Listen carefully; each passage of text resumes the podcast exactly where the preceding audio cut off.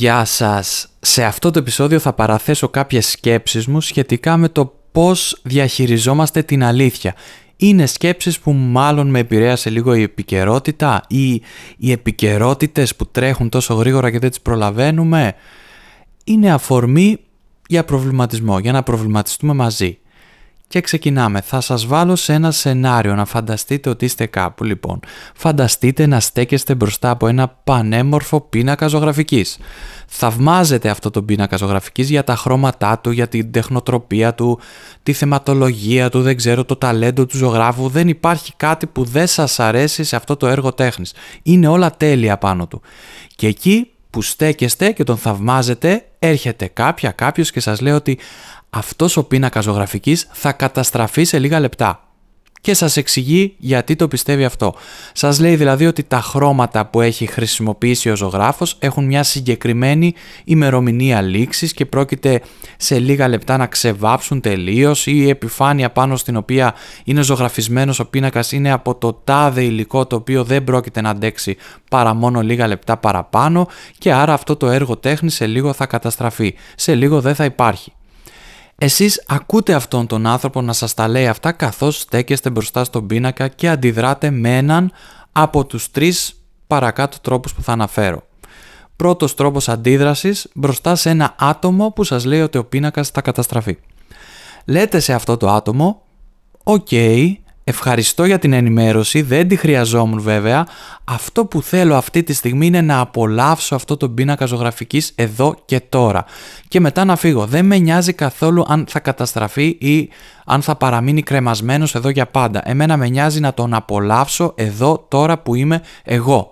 Το τι θα απογίνει ο πίνακας αυτός δεν με ενδιαφέρει. Άντε, σε περίπτωση που έχεις δίκιο και αυτός ο πίνακας όντως καταστραφεί εντός ολίγου, τότε θα τον βγάλω και μία φώτο τσακ τσακ, να τον έχω, να τον θυμάμαι. Και βγάζετε το κινητό σας και τραβάτε φωτογραφίες στον πίνακα, γιατί υπάρχει μία πιθανότητα η πρόβλεψη αυτού του ανθρώπου να βγει αληθινή.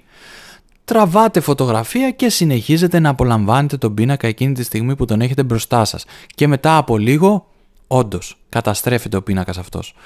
OK, okay, σας είχε προειδοποιήσει. Δεν έγινε και τίποτα, άλλωστε δεν σας πολύ ενδιέφερε η μοίρα αυτού του πίνακα, εσείς ικανοποιηθήκατε που τον απολαύσατε για όσο χρόνο υπήρχε μπροστά σας. Δεύτερος τρόπος αντίδρασης μπροστά σε ένα άτομο που σας λέει ότι ο πίνακας θα καταστραφεί. Η δεύτερη αντίδραση που θα μπορούσατε να έχετε θα ήταν να μην πιστέψετε αυτό το άτομο και να θεωρήσετε ότι λέει μπουρδες και να μην δώσετε καμία σημασία στα λεγόμενά του. Είναι απλά μια τρελή ή ένας τρελός που δεν ξέρει τι της γίνεται ή είναι ένας υπερβολικός κινδυνολόγος και άστο να λέει. Αλλά τελικά ο πίνακας καταστρέφεται. Αλλά είναι πλέον αργά να κάνετε το οτιδήποτε γιατί πολύ απλά δεν πιστέψατε τα λόγια ενός ανθρώπου που θεωρήσατε τρελό και δεν πήρατε κάποια μέτρα για να σώσετε ενδεχομένως τον πίνακα. Ο πίνακας καταστράφηκε πλέον, είναι αργά, πάει και τελείωσε. Και τρίτος και τελευταίος τρόπος αντίδρασης μπροστά σε ένα άτομο που σας λέει ότι ο πίνακας αυτός θα καταστραφεί. Λίγο πιο σκληροπυρηνική η αντίδραση αυτή τη φορά. Θα ήταν να νευριάσετε με αυτόν τον άνθρωπο και να του πείτε πρώτον ποιος είσαι εσύ ρε που έρχεσαι και μου χαλάς τη στιγμή, την όμορφη αυτή στιγμή που απολαμβάνω τον πίνακα ζωγραφικής και δεύτερον τι τολμάς και λες ρε, τολμάς και μιλάς ρε καραγιόζη για ένα τόσο άψογο τέλειο αριστούργημα που όμοιό του δεν υπάρχει, ρε αμόρφωτε ακαλλιέργητε που δεν έχεις την παραμικρή ιδέα για το τι θα πει ωραίο, τι θα πει τέχνη, ρε άξεστε, δεν ξέρεις την τύφλα σου και μιλάς για τέχνη, για κάτι τόσο ιερό, για κάτι τόσο σημαντικό. Φυσικά ο άνθρωπος αυτός θα προσπαθήσει να υποστηρίξει τον εαυτό του και να σας απαντήσει ότι «Μα δεν είπα τίποτα για την αξία αυτού του πίνακα, την καλλιτεχνική αξία αυτού του πίνακα, απλά είπα ότι τα υλικά από τα οποία είναι φτιαγμένος δεν θα αντέξουν παρά λίγα ακόμα δευτερόλεπτα. Μετά θα καταστραφεί ο ίδιος ο πίνακας, εφόσον ο πίνακας αποτελείται από τα υλικά αυτά.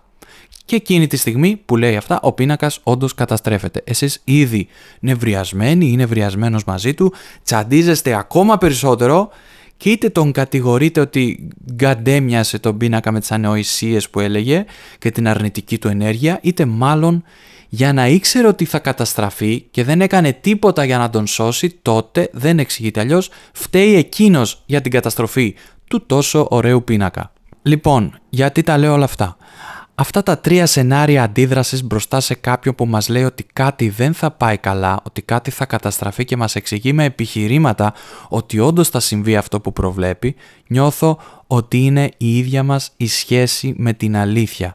Νιώθω ότι είμαστε πολύ ευαίσθητοι ή ότι έχουμε γίνει πολύ πιο ευαίσθητοι από ό,τι ήμασταν παλιότερα, ίσως επειδή είμαστε πιο πονηρεμένοι, ίσως επειδή είμαστε πιο μορφωμένοι από ό,τι παλιότερα, ίσως απλά επειδή κουβαλάμε μια συσσωρευμένη κοινωνική κούραση και δε, δεν έχουμε αντοχές να ακούμε άλλες μπουρδες, παραφιλολογίες, προπαγάνδες, αρνητικότητες, ψέματα και υποσχέσεις, οπότε καλά κάνουμε και είμαστε πιο ευαίσθητοι σε διάφορα ζητήματα από ό,τι παλιότερα, κυρίως κοινωνικά ζητήματα, αλλά συμπεραίνω ταυτόχρονα με αυτή την αύξηση της ευαισθησίας μας μία ανικανότητα, να το πω μια δυσκολία προσήλωσης. Μια δυσκολία στο να διακρίνουμε σε ποια θέματα θα είμαστε ευαίσθητοι και σε ποια όχι. Σε ποια θα είμαστε ευαίσθητοι και άρα δύσκολα θα τα δεχτούμε και σε ποια θα είμαστε πιο ανοιχτοί ώστε να τα δεχτούμε πιο εύκολα και να πάμε παρακάτω.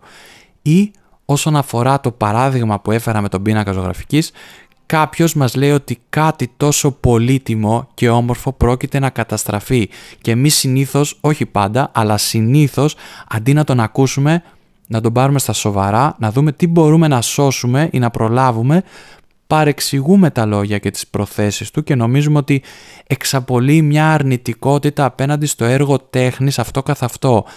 Αλλά αυτό που λέει μόνο είναι ότι τα υλικά από τα οποία είναι φτιαγμένο ίσως θέλουν μια καλύτερη συντήρηση ώστε αυτό που δείχνει αυτός ο πίνακας, αυτό που είναι αυτός ο πίνακας να μπορέσει να διασωθεί και να είναι αντικείμενο απόλαυσης και παραπάνω χρόνο.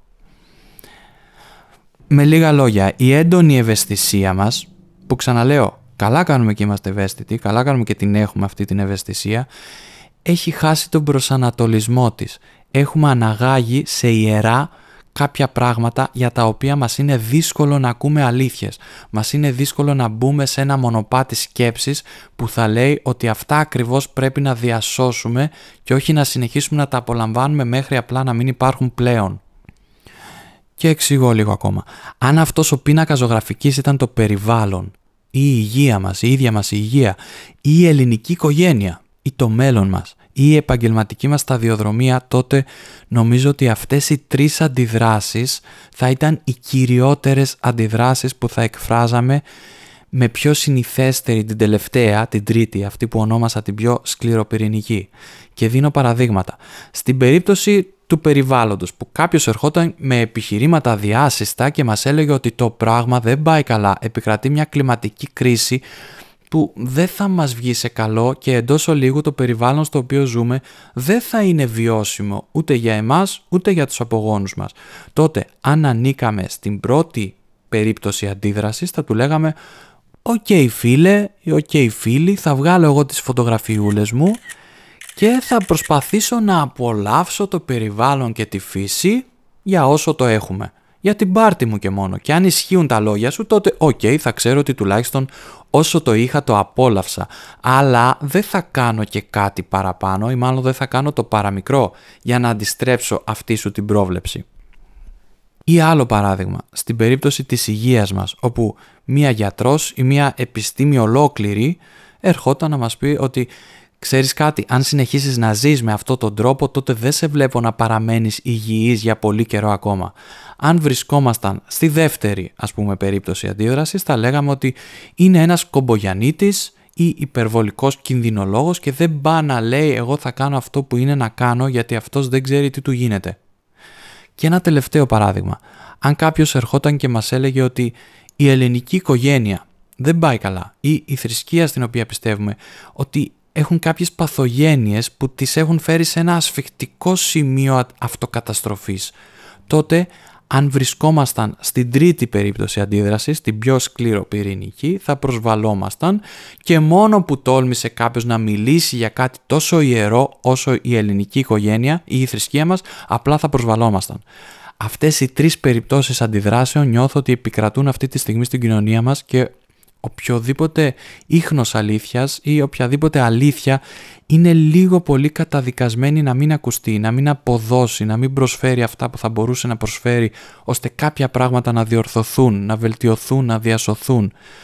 Συνοψίζω λοιπόν. Θεωρώ ότι η αντίδρασή μας απέναντι στην αλήθεια είναι είτε με αδιαφορία για την αλήθεια, δηλαδή εγώ θα κοιτάξω την πάρτη μου, είτε με άρνηση, μια άρνηση για την αλήθεια, δηλαδή αποκλείεται αυτό να είναι όντως αλήθεια και όταν αποδεικνύεται ότι ήταν όντως αλήθεια τότε είναι αργά. Είτε μια αντίδραση που παρατηρώ συχνά και γι' αυτό θεωρώ ότι ολοκληρωτικά καθεστώτα, φασιστικές αντιλήψεις, δογματισμοί, φανατισμοί και δίπολα ανθούν στις μέρες μας. Είναι η ιεροποίηση κάποιων καταστάσεων, κάποιων ιδεών που μας τυφλώνει απέναντι στην αλήθεια. Έχουμε κάνει κάποια πράγματα ιερά και δεν μας αφήνει αυτό το πράγμα να πάμε λίγο παρακάτω, να διορθώσουμε και να σώσουμε κάποια πράγματα. Αδιαφορία, άρνηση και τύφλωση απέναντι στην αλήθεια. Αυτοί είναι οι τρεις τρόποι με τους οποίους νιώθω, παρατηρώ, συμπεραίνω ότι διαχειριζόμαστε την αλήθεια όταν την έχουμε μπροστά μας. Φυσικά υπάρχουν και άλλες αντιδράσεις απέναντι στην αλήθεια όπως υπάρχει και η, αποδοχή της αλήθειας. Αλλά δεν είναι κάτι που το συναντάμε συχνά ούτε στους γύρω μας ούτε καν μέσα μας. Τελικά η αδιαφορία, η άρνηση και η τύφλωση απέναντι στην αλήθεια, απέναντι στις εκάστοτε αλήθειες που συναντάμε στη ζωή μας και καλούμαστε να διαχειριστούμε, μας έχουν τελικά μετατρέψει σε όντα που φέρουν μια ανοσία απέναντι στην αλήθεια. Καλή ώρα τώρα θεωρώ ότι πολλές και πολλοί από εσάς που ακούτε αυτές τις σκέψεις θεωρείτε ότι ή παρά είμαι υπερβολικός ή ότι κινδυνολογώ ή ότι τα βλέπω όλα μαύρα ή όλα αυτά μαζί.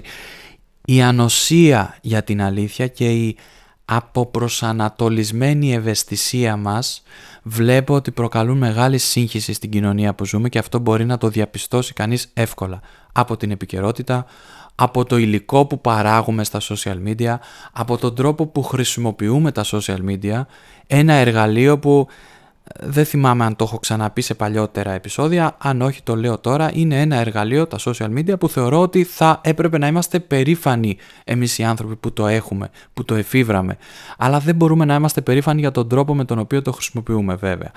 Τέλος πάντων, αυτό δεν είναι ένα επεισόδιο για τα social media, αυτό ήταν ένα επεισόδιο για τον τρόπο που διαχειριζόμαστε την αλήθεια, η οποία αλλοιώνεται πολύ εύκολα και πολλές φορές πέφτει θύμα ανθρώπων που έχουν πολύ κακές προθέσεις. Βλέπε για παράδειγμα επερχόμενες εκλογές. Και έχοντας πάθει μια ανοσία στην αλήθεια και έχοντας χάσει την αίσθηση του προσανατολισμού στην συναισθηματική μας εσωτερική πηξίδα, κινδυνεύουμε πολύ εύκολα να βολοδέρνουμε ως κοινωνία, ως ελληνική κοινωνία, από εδώ και από εκεί στα χέρια ενός καπετάνιου που μας πηγαίνει όπου γουστάρει αυτός. Με αυτές τις σκέψεις σας αφήνω να προβληματιστείτε, να μου στείλετε ό,τι θέλετε, να προβληματιστούμε μαζί. Ελπίζω να είστε καλά, θα τα πούμε στο επόμενο επεισόδιο. Γεια σας!